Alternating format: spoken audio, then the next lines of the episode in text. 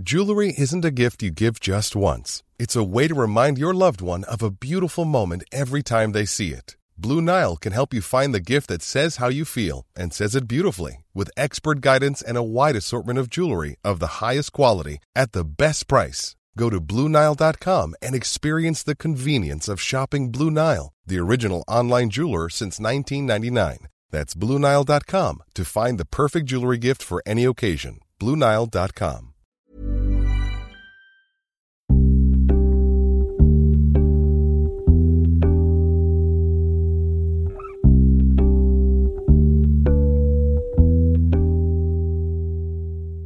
Welcome to Past Imperfect. I'm Alice Thompson. And I'm Rachel Sylvester, and we're talking to extraordinary people who've overcome trauma or adversity to achieve great success. Our guest today is a man who is instantly recognisable, but hard to pigeonhole.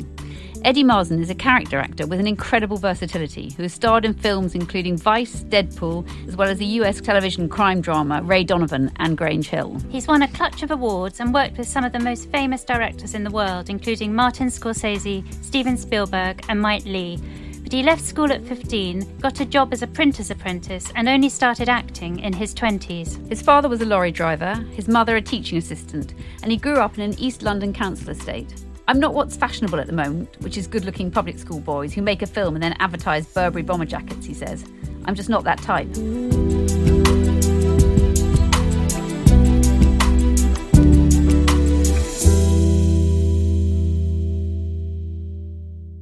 Eddie Marsan, thank you very much for joining us on Past Imperfect. I can't think who you were possibly thinking of with the floppy hair and the Burberry bomber jacket.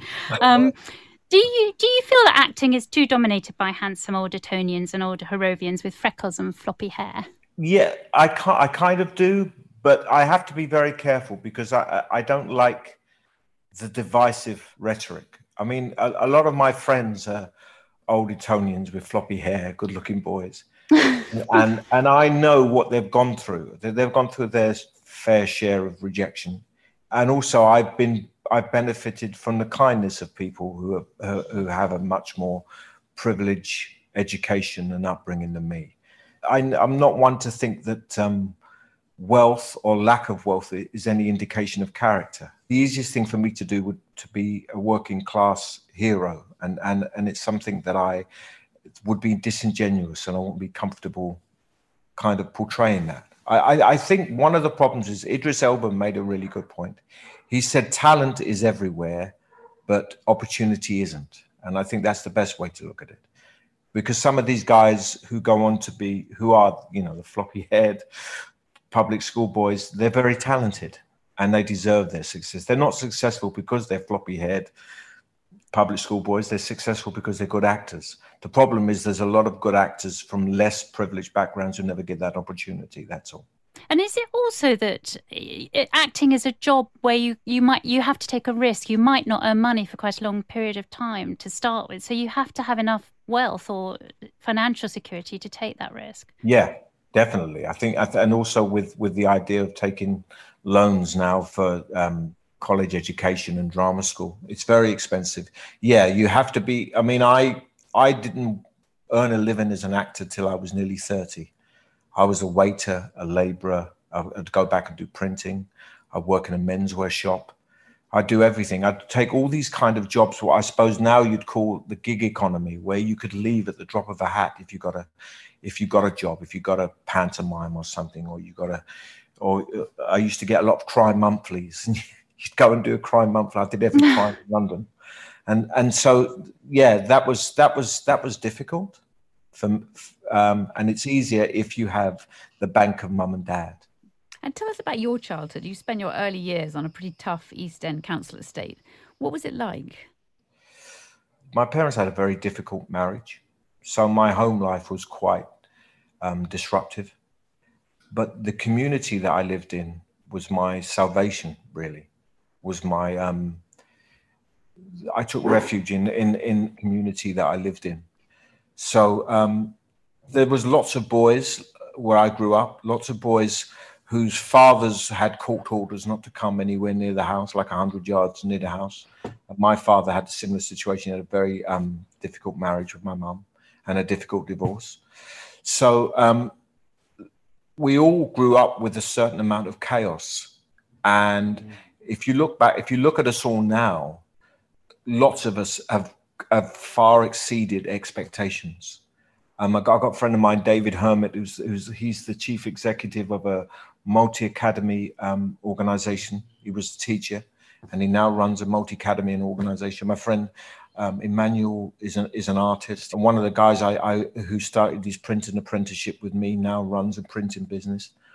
So I'm not the exception. And when I when we all get together and talk, what I gather from it is that it was the need to, to have autonomy because of the chaos. We never really had very good positive father figures.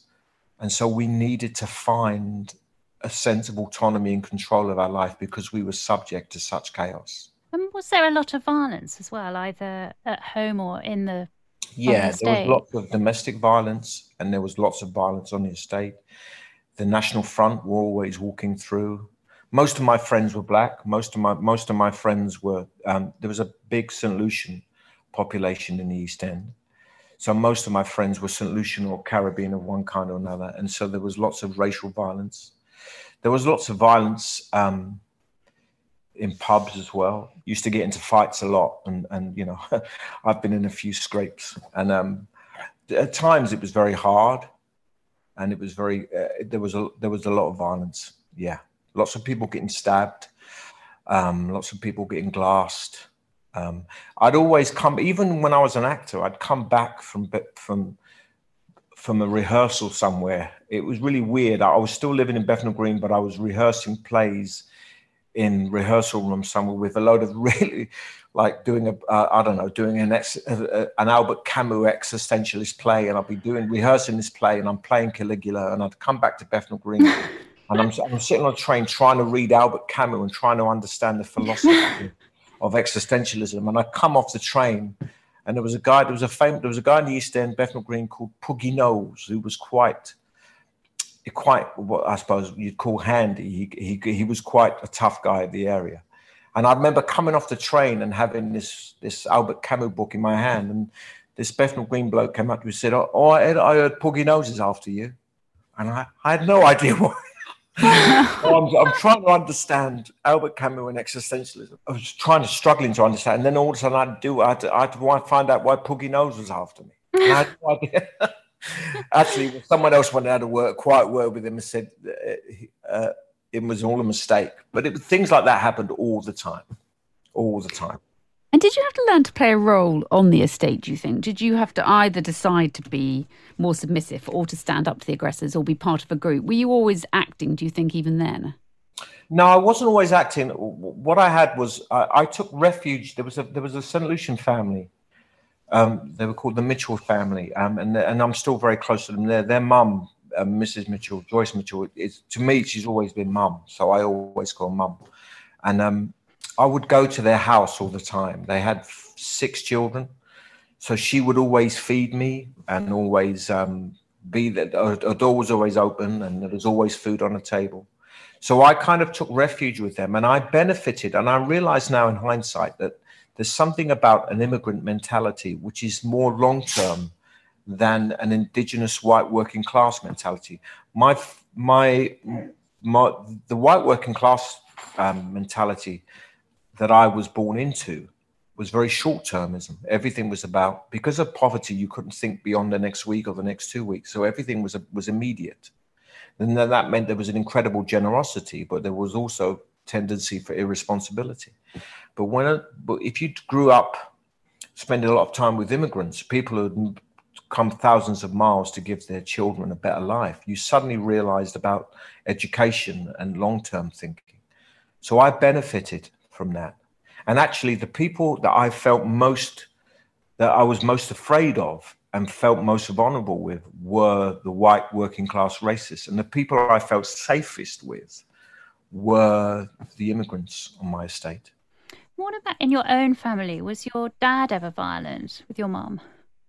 Um, I can't know. They had a, all I can say is they had a very difficult relationship. My father's, both his parents died by the time he was 12. And they were actually born. Uh, he was actually born on Cable Street. I sound like Jeremy Corbyn now, but he actually was born on Cable, on Cable Street, and um, but th- he was one of nine, and I think six or seven of them died of TB.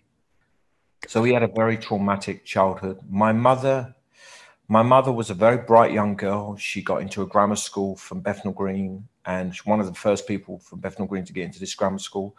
But her father took his own life when she was 15 because he had mental illness, and she had to leave school uh, to help provide for the family.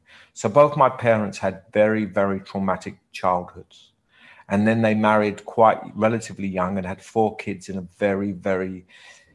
The first house was in Mile End, which was an absolute um, kind of slum at the time, and they and they raised four children there. And then we moved to Bethnal Green when I was four, and I just think they tried their best, but there were two people in their 20s with four kids, and they couldn't really articulate their own trauma, really. That's, mm. that's all I can say. I, I, I don't want to um, criticize them because I know how difficult it is to be a parent, and I think they tried their best. Your dad was a lorry driver. Did that mean yeah. he was quite an absent father, that he wasn't around that much? Or what was he like as a dad? Um, my dad, he's still alive now. Um, he his father was a, a, lorry driver. His father used to be a docker and then became a lorry driver, and my dad became a lorry driver. And my dad, uh, um, it's very funny. He he has um, he was he was around. He, he didn't go traveling too far, but um, he always loved to fiddle. My dad, every job had to have a fiddle. So, and even now, he sits down with my kids who, who live quite a middle class life now, and their Cockney granddad comes around and they love to hear him tell, tell us about the fiddles, granddad. And he said, Well, I used to get his geese and I go around there and he liked a dirty book. If I gave him a dirty book, then I could go around the back and take this and put it on the back of my motor and all that. And they sit there and they're enthralled by it. complexities of all these fiddles. They sounded as if they worked incredibly hard. Did you feel that at the time that there was a very strong work ethic and that you yeah. had to get on and do yeah, something? Yeah, my dad, no, my dad always got up and went to work. My mum went to work. My nan lived with us and she worked till she was 85 as a cleaner. So, and I have a very strong work ethic, and most of most of my my friends do as well. It was the it was the means by which we could escape. We could have a certain amount of control of our life, and it was about self respect as well. There was lots of that. Very hard work, very hard working my parents divorced when I was 12. Mrs. Mitchell brought up her six children on her own and still went to work and, and raised them. And, and now they're all of them are, are very, very successful. So there was, there was that, yeah, we did work very hard. I still work hard now. And what impact do you think their divorce had on you? It lasted for a long while. My, my parents first the marriage first broke up when they were 12 when i was 12 and it finally ended when i was 16 and the funny thing is when i was 16 when most teenagers at the age of 16 want to go and smoke dope or or they want to go to pubs and start uh, getting drunk i became a born again christian. I became really embraced um, a kind of pentecostal uh, west indian form of christianity because was that I, a response to the divorce? Yeah, do you think? Yeah, yeah, a hundred percent. It was about trying to find some kind of order for my. About I didn't know who I was. I didn't know my place in the world. I didn't understand existentially what the meaning of my life was. I, there was no moral compass for me.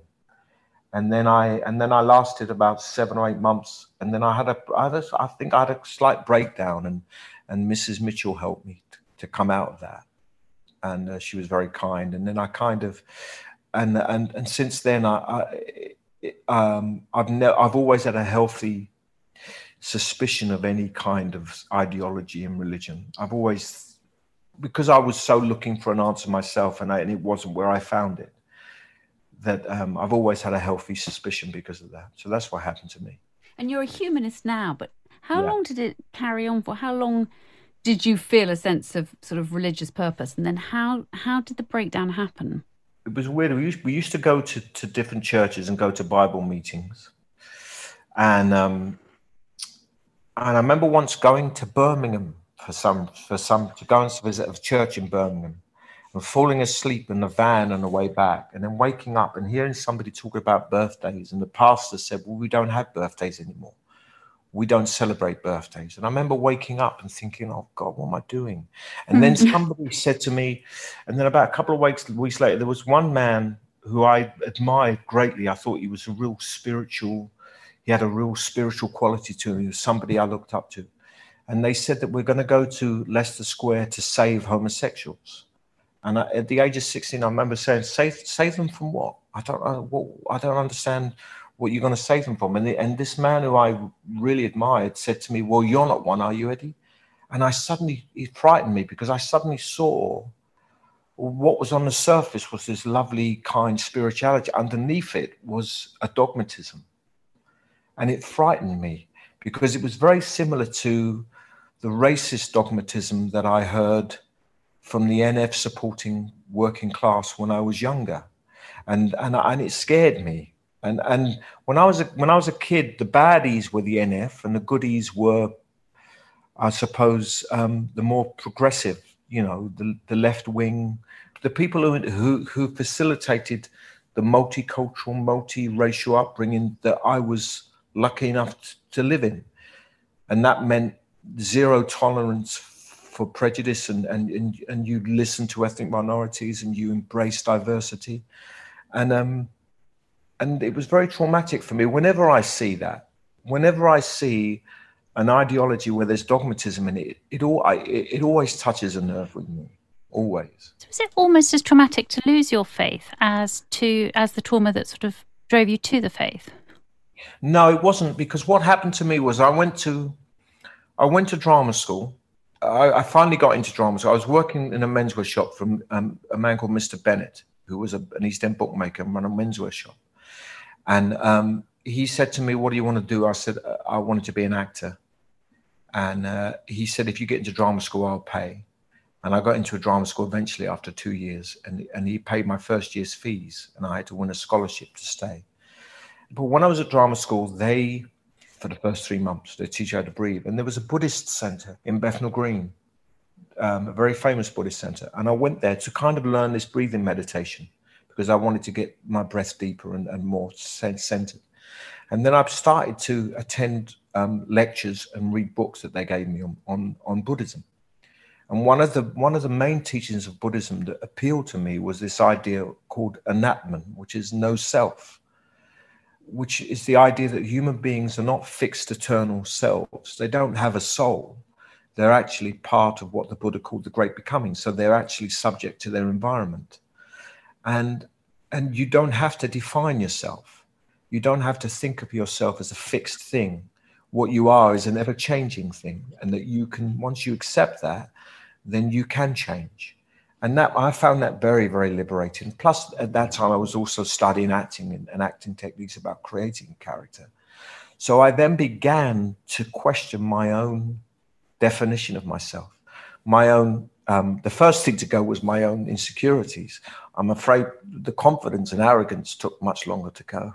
eventually, that went too. but, um, Why did you go into acting? Because you say that you knew you wanted to be an actor, but that's quite a strong statement to make when you're sort of 14, 15. Uh, to know if you haven't done very much of it before, if you presumably I, I, hadn't gone to the theatre that much. I left school at 15 uh, with no qualifications. When we was at school, we used to do plays and I used to enjoy the plays, but there was no way I'd, I'd ever thought it was something I could do professionally. And when I left school at 15, I, the first job I got was that actually in a, in a wood factory as a labourer in a wood factory at 15, and then and then I became a, pr- a, a printing apprentice. I used to dance a lot. Me and the guys from the estate, we used to love to to dance to James Brown and, and what we used to call rare groove. And then um, somebody saw us in a club and said, "Would you guys like to be extras in the film?" And we we jumped at the idea, and uh, they were paying us lots of money to do it, like fifty quid a day or something, which is a lot of money then. And I I went on a film set and I saw an actor do a scene, and something in my mind just said, I can do that. That's what I can do. And from then on, I just wanted to be an actor. It was actually, it wasn't going to the theatre at all, it was actually being on a film set.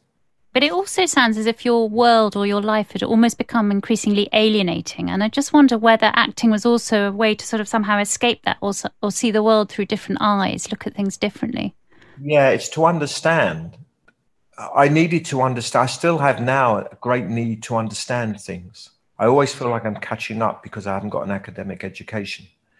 So I'm always trying to read books and trying to read things. And, and um, trying to understand philosophy and politics and economics and and um, I don't read when I'm not working. I don't read much fiction because I read fiction all, all the time for work. So I read books on economics and philosophy and race and, and things. So there is there was within me a great need. I, th- I think that 16 year old kid who became a born again Christian, it was the same thing. It was a need to understand in order to survive. I felt that the, the world was was confusing and chaotic and I thought it shouldn't be this chaotic. It shouldn't be this, confusing. I need to understand. And so that's what I've been trying to do ever since, really. And acting is a form of that. It's, it's an attempt to understand. I'm still struggling to understand my place in the world now. What was your first major role or the first role that you really thought, right, that's it, I am an actor? Was there one moment when you thought, I can do this? I've actually started sort of something that I want to do for the rest of my life? Well, I used to do I used to do fringe plays all the time when I left drama school, um, and I was learning to act uh, above all these pubs in London, doing all these different plays, and I was attending uh, extra lessons three nights a week. I, even after I left drama school, I was obsessed with learning how to act. And there was one performance, I, th- I think uh, it was one kind of restoration play. I was always the old man, by the way. I was always, I was never the dashing young bloke um, I was always the old man with gout or something like that. But there was one play where I, I actually realized I could do it. It was after about five, four or five years. And I thought, my God, I can do this. And it was terrifying. Really interesting was how scared I was because Why? I suddenly realized, because, because I suddenly realized that there was no excuse anymore. It was almost like I'd given up being a child. I, I, I, this is what I can do. No one else in my family, no one else in my social circle knew how to do this. And suddenly this was something I had to do. I realized I could do it. And then uh, professionally, it took another five or six years. And I did um, my first paid theatre job was Chipping Norton pantomime, and I was I was a clown in their pantomime. and um, it was uh, career wise for the films when I did Vera Drake and 21 Grams in the same year one playing an, an American Baptist minister and one playing um, Reg in Vera Drake, two very different characters, and both films got got Oscar attention. And because I was a, a character actor who played two different parts in both those films, I suddenly had a career on both sides of the Atlantic, which was very um, mm fortuitous. It, must have been a real struggle though to start with. You said you didn't really start making money till you were in your thirties. Did you ever think of quitting, or was it just did it feel like a vocation you had to keep going? Yeah, you know, I never felt I never felt like quitting um, because I was learning so much as well. I was learning so much about you know like there was one play where, where they asked me to play Caligula. Like I said, it was, and, and I had to study existentialism. I didn't even know what existentialism was.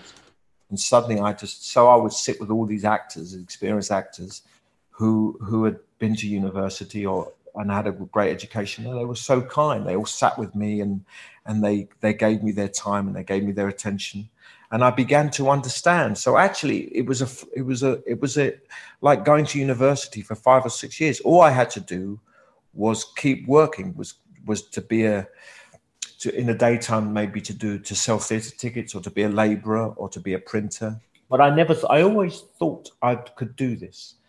There was a point where I told you that point where I said, well, I knew I could do this. I knew how to do it. Um, there, there is something in me that's quite stubborn. Mm. I, I do have this thing where I think, well, if they can do it, I can do it.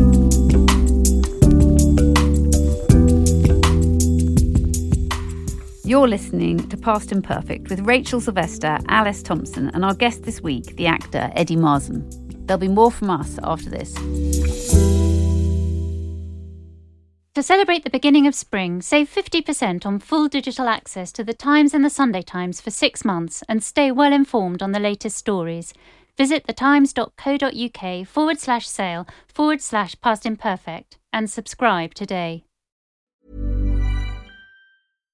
If you're looking for plump lips that last, you need to know about Juvederm lip fillers. With Juvederm Volbella XC and Juvederm Ultra XC, your lip look, whether it's subtle or bold, can last up to one full year with optimal treatment and no additional maintenance. Find a licensed specialist and see if it's right for you at juvederm.com today. That's J U V E D E R M.com. Add fullness to lips in adults over 21 with Juvederm Volbella XC or Juvederm Ultra XC. Do not use if you have severe allergies or a history of severe allergic reactions, or if you're allergic to lidocaine or the proteins used in Juvederm. Tell your doctor if you have a history of scarring or taking medicines that decrease the body's immune response or that can prolong bleeding. Common side effects include injection site redness, swelling, pain, tenderness, firmness, lumps, bumps, bruising, discoloration, or itching. As with all fillers, there's a rare risk of unintentional injection into a blood vessel, which can cause vision abnormalities, blindness, stroke, temporary scabs, or scarring. For full important safety information, visit juvederm.com. Hiring for your small business? If you're not looking for professionals on LinkedIn, you're looking in the wrong place. That's like looking for your car keys in a fish tank. LinkedIn helps you hire professionals you can't find anywhere else, even those who aren't actively searching for a new job but might be open to the perfect role. In a given month, over 70% of LinkedIn users don't even visit other leading job sites. So start looking in the right place. With LinkedIn, you can hire professionals like a professional. Post your free job on linkedin.com slash people today.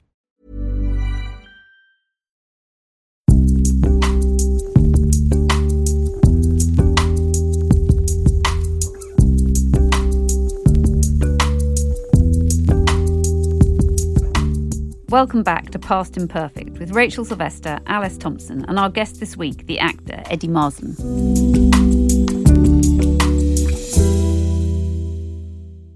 Now that you've made it and you're incredibly successful, does it frustrate you that the left sometimes sort of romanticise poverty and idealise the sense of working class? I mean, I am of the left. I'm just from that, that, that far left. One thing I think they misunderstand is the need to the, the aspirational working class. And one of the things I found problematic is the left have a narrative, and their narrative is that their ideology, socialism, will solve these problems for these people. But it depends on these people being an homogenous group. And what happens is, it, it is, in a sense, a kind of narcissistic narrative for those of the left because they think you, you be what we define you as and we will rescue you. And actually, when I look back at my mother, when my mother got bought my father, and she she bought our council house when she was 16. When I was 16, she bought it for the first time, and she suddenly had a property. And other women, and I, and I could see Mrs. Mitchell and other women working hard. What I what what I don't think the left understand is that aspiration isn't only material, it's also psychological. It's about having control of your life, it's about having autonomy. And that's what they don't understand. So they look at someone like me as, as and they say, Well, you doing that is a betrayal to your class. And you say, No, you don't understand. Me doing this is, is my I needed to do this in order to survive. I needed mm. to have a certain amount of control of my life. And that's where I think the big mix up is. So that you got into trouble with the Corbynistas a few years ago for saying you preferred dinner parties to pubs. Yeah. And this, I've got it here. You said, where I grew up, pubs were often the places where men talked bollocks and then came home and beat up their wives. I like dinner parties. People share ideas and men often take their wives. I'm sorry if that makes me a traitor to your definition of my class. Why do you think that irritated them so much? Because they thought I was saying that all working class people are wife beaters who go, and, I, and that's not what I was saying. Yeah. Mm. I was saying in my experience, I still have it now. I don't like pubs. I still don't like pubs. For me, pubs where I came from, in my experience, and this is just my experience, represented stagnation. I would see men go to pubs and and talk like they could run the country and manage the England football team, and they'd never leave the pub. And also, when they came out of the pub, everybody would be scared. You wouldn't know how your dad would come home, in what mood he would come home. So I've never been a big fan of pubs for that reason. Mm. I was actually trying to say that this is the result of domestic violence. But people of the left just pounced on me and saw me as a, as a class traitor, and I'm not a class traitor at all. Do you think that's because Britain's just too obsessed still by class? And why do you think the British find it so difficult even to say when they do become middle class, or you know, a lot of the Corbynistas were actually middle class? Why do they find it so hard to feel aspirational, you know, want to be aspirational, or admit that they're aspirational? Um, I think it's probably because, from from from my experience, it's based on their their own guilt about about their their privilege. I think that they feel like they they feel guilty because they are born into a more middle class life, and therefore they need to be to do something for those people less privileged than them, which is admirable. And, and, and there's lots of people I admire who've done incredibly good things, incredibly kind things, and, and have been very generous. The problem is there are people with really good good intentions, but human beings are, to a certain extent, we all of us are narcissistic. So every story is about our, ourselves, and quite often when these people of the of of for instance, the Corbyn element that, that, that, that dislikes me, what I find difficult about them is they they want to rescue the working class, but actually it's about them and they're they're in a film. They're in a they're in a world where there's goodies, baddies, and they're the heroes. If you challenge that narrative in any way by saying, well, actually, some people want to be aspirational, some people want to have control of their lives. It challenges their narrative because they can't then sit at dinner parties and say, "Look what I've done." It's I, I find it with filmmakers as well. Quite a lot of left-wing filmmakers when they go and find young actors, young kids who've never acted, and they go, "I found this kid, I'm going to put them on a screen and watch how wonderful they are." And then they leave that kid, and the kid flounders, doesn't have a career, and then has a breakdown a few years later. And I always think about that. I always think, well, hold on a minute. I'm sure on every estate, you go on that estate and you always find a kid and you think, I'm going to find this kid and I'm going to, and look how generous I am. I think about three or four doors away, there's a kid somewhere who goes in the library every day and reads plays and wants to be an actor, but you're not interested in them because mm-hmm. they're doing it themselves. You want to be, it's all about you discovering somebody, it's you helping somebody. So it's almost like a savior complex rather yes, than actually. It's, it's a savior complex. And if you challenge that savior complex, then suddenly you your betrayal. You you don't want anyone to be saved, and it's not true. I believe hundred percent in the need for meritocracy. I believe in a redistribution of wealth. I believe that someone like me should pay higher taxes. I I believe in freedom of movement. That's why I that's why I campaign for a people's vote. I believe in, in that everybody should have the means by which they can fulfill their potential. I 100% believe that, and I believe that capitalism, if it's left unchecked, will will create well will, will never create a meritocracy. The problem is that I think that the human beings you create a meritocracy, and human beings need to find their own volition. They need to find their own autonomy, and that's not selfishness. That's quite often to do with them dealing with their own psychological makeup and their own and, and, and the own psychological dynamics of their upbringing. That was my experience. My friends now who are head teachers and running academies and running businesses, their impulse to do that didn't come from from um, privilege; it came from adversity. So, so in a way, for the privilege, do you think then the ideology is almost a self indulgence or a luxury that they can afford to be ideological because they've got enough wealth themselves? I don't think it's as black and white as that. You know, I don't think I don't think human beings are as black and white and binary as that. I think I honestly think they're do they're, they're trying to do good. But human nature is such that it's always corrupted by ego.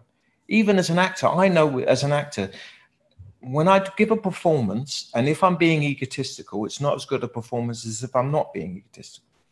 So therefore, I think it's the same with these people who are trying to do good. I, I don't want to demonize them at all. I, I, honestly think they are good people. They're trying to do good. They're just not aware.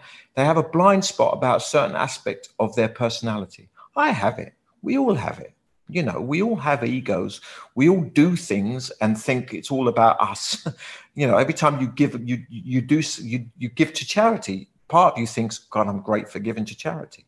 We all do. It's human nature, so it's not that binary, really. One of your upcoming roles is in Ridley Road, which is a BBC drama set in the East End of London about a group of working class Jewish people who took on the anti Semites and the British Nazi Party. Was there a particular reason that you chose that, or was it just a very good part? No, um, Sarah Solemani, the writer, she wrote. She contacted me. I met Sarah in in LA when we were doing um, when I was doing Ray Donovan, and she was working. She was doing. She was the showrunner then, writing over there and she's a Jewish girl. And, she, and then when I came back to London, Ray Donovan finished. She called, she phoned me and said, "I've, I've written this part for you of Solly Mal- Malinovsky in this adaptation of I think it's Jo Bloom's novel um, Ridley Road." And she said, "Would you do it?" And nobody had ever written anything for me before, so I was very honoured about that. She, we also spoke. She knew that I'd campaigned against anti-Semitism, and and I and I was desperate to do something that helped to help, really, that was constructive, that wasn't just arguing on social media. Because Sarah said a great thing. She said, so- social media is an argument that you will never win, but art is persuasion. And I was mm. really grateful for her to have the opportunity to to do something constructive and play this part and, and do this. And uh, it's a great it's a great uh, script, great drama, and it talks about working class Jewish people taking on anti Semites in the Nazi Party. And I was very, very grateful for the chance to do it. Did you yourself witness that kind of prejudice and racism when you were growing up in the East oh, End? Yeah, all the, all the time. Mm. All the time. What uh, happened? The NF used to walk down Bethnal Green Road, and sometimes they'd go into the, the Bethnal Green Road. Uh, there'd be estates off Bethnal Green Road, and sometimes they would go off the estates and they would throw bottles at my friends' windows and smash their windows. I I once, when I was about 16, 17, I once came out of a club with a, a black friend of mine, Raymond, and then a car pulled up beside Raymond, and somebody in the back window, in the back seat, wound down the window and grabbed his jumper, and called him a black bastard, and drove off dragging Raymond on the road. And I was drunk. Oh. I wasn't brave. I, it was bravado. I grabbed his feet, and me and Raymond were dragged along the road. And then they let us go, and we bounced. It was on a dual carriageway, very close to oh where the was. So there was lots of um, there was lots of racism. My uh, friends of mine su- suffered a lot, um, and it was uh, yeah, it was it was it, it's very interesting Tower Hamlets, what Tower Hamlets was going through in the 70s and 80s, is, kind of what the country is now vocalizing now. People are trying to f- work out who they are in a world of incredible change. But when you have an area like Tower Hamlets and other areas in the country of poverty, which is always subject to an unbelievable pace of change culturally, then people will react violently to it. 50% of people will react violently, 50% of people will embrace the change. Do you worry that anti Semitism seems to be coming back, or that the sort of, you know, anti immigration aspects of Britain now, that we've become less tolerant, almost, or as intolerant as we were when you were growing up?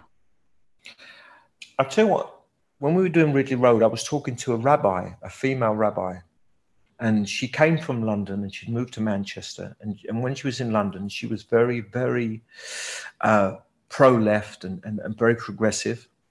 And she said most of the racism that we, that all of us do, is subconscious. We don't realize we're doing it because of our own implicit bias.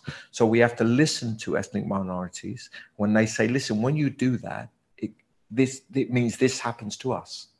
And, and if you listen to them and then you go, oh, I'm sorry, I didn't realize that, and then you change the people of the left, because they were so sure that what they were doing, that they were that they were morally right, that they were trying to be kind.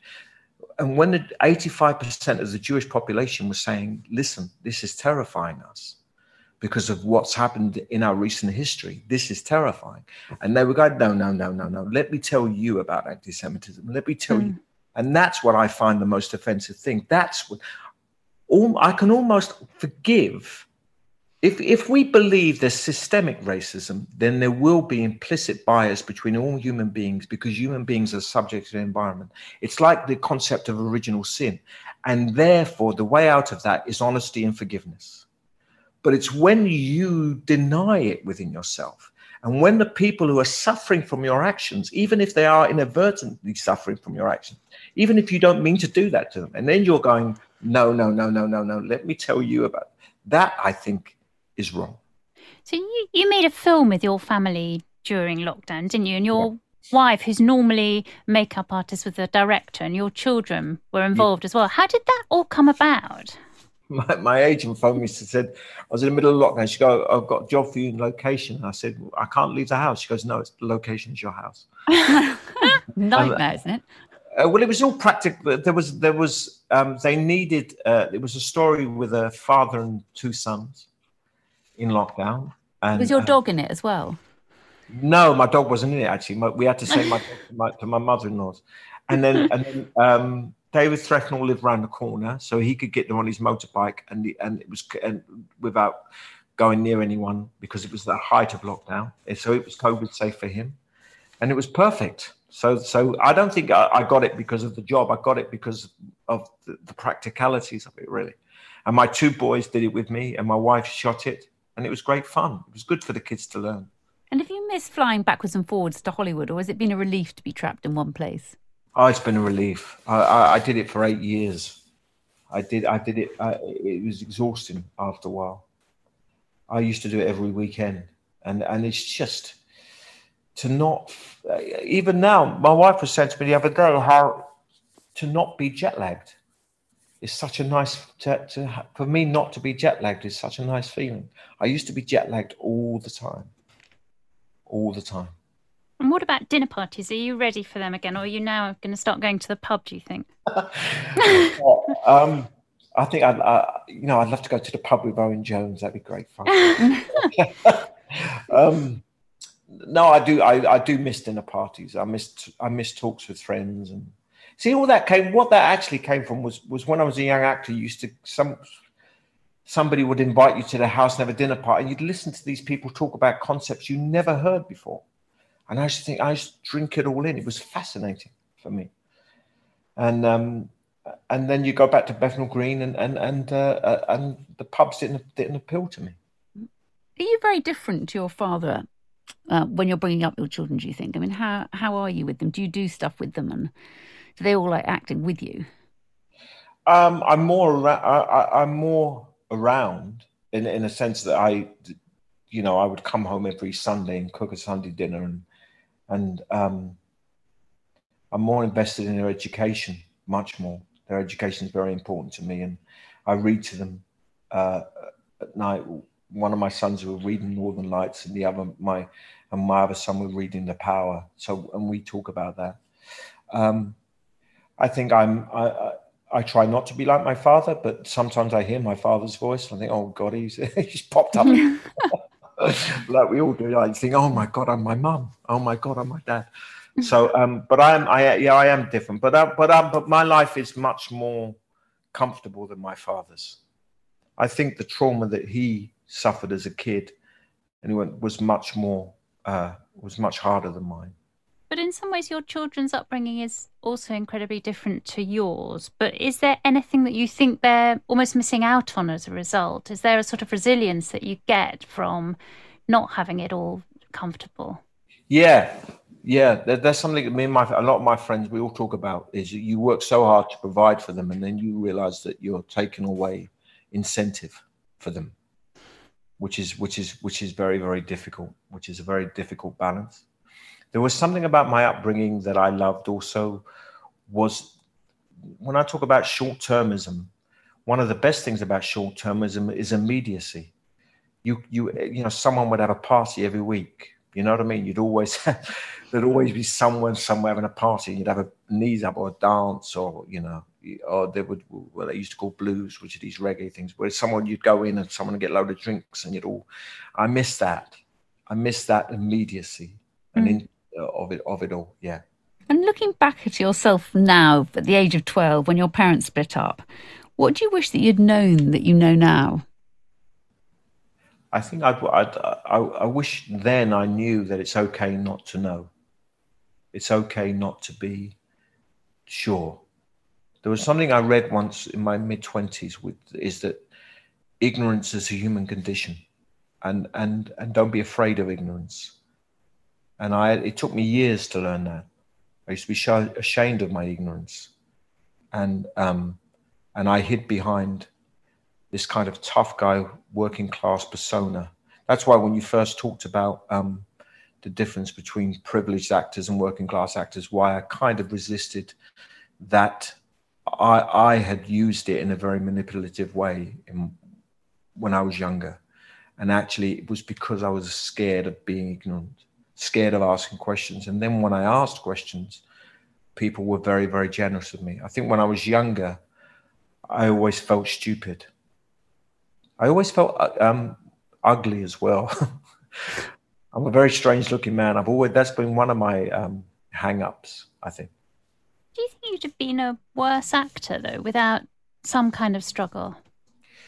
Yes, but I don't think the struggle is necessarily to do with class. I think the struggle is more to do with with um, family dynamics than to do with class. Um, because my my father's parents died by the time he was 12 my mother's father took his own life at 15 that could that's not class. That's something else. That's family. And that could happen in any family. And i know actors who have had privileged lives but have had, suffered incredibly tra- trauma. So that's not necessarily class. That's just being a human being and and needing to to understand in order to cope really and do you actually quite like your looks now? Because they are, um, in a way, they're just memorable but forgettable, which is also rather incredible because you can just play so many different roles, can't you? Do you yeah, feel now, as you're older, that you're glad that you look like you do? Yeah, someone once said to me, "Listen, the uglier you get, the more you work," and I'm working an awful lot. um, I think, yeah, yes. I, would say what I think. I, I think I'm, I'm, I'm unconventional looking. I'm the other. I'm not us. I'm the other. So, in a sense, I can always, and people's idea of the other is always very diverse. And I think that's my advantage. I don't think I'm. I'm conventional looking. If I'm not conventional, then I'm unconventional. So in a story, I'm always the unconventional, the other, and it gives me, and it means I can always work. Well, I'm also not very that kind of East End persona that I think Ray Winstone and Danny Dyer do so well. I think they do that much better than I do. I was never very good at it, really. so I had to become somebody else. No one, no one asked me to be me. They always asked me to be someone else, someone else, which I quite like. I wonder whether your advantage is that you've always slightly been an outsider. So you're an outsider in your estate, you're an outsider in the left under Jeremy Corbyn and you're an outsider to some extent in Hollywood. And is that perhaps your advantage?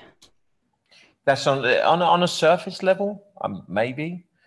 I mean, uh, in my life, I'm not an outsider. In my life, I, I, I do have a very, I, am fortunate enough to have a very, very good life. I have really good friends and a good wife and a good marriage, uh, and and so uh, I'm, I don't feel like an outsider. Did feel you feel like, like, you're an insider then? Do you feel like, no, what no, would you I, say? I, no, I feel like I've, I fought hard not to be defined.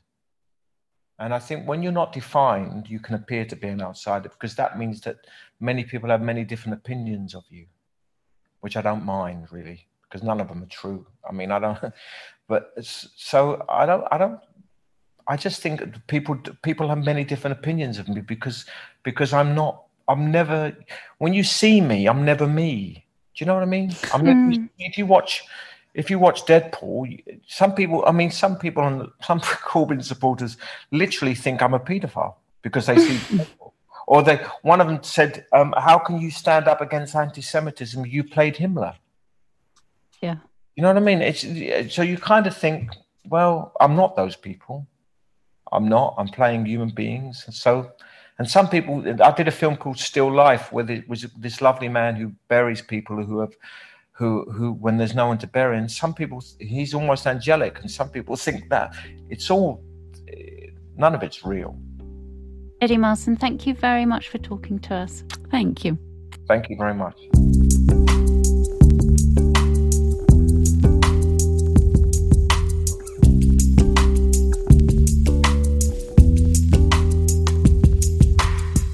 You've been listening to Past Imperfect with Rachel Sylvester, Alice Thompson, and our guest this week, the actor Eddie Marsan. This is a Wireless Studios production produced by Ben Mitchell. To make sure you never miss an episode, you can subscribe to us wherever you get your podcasts and listen back on the Times Radio app. We'll be back with another Past Imperfect next week. Until next time, thanks for listening.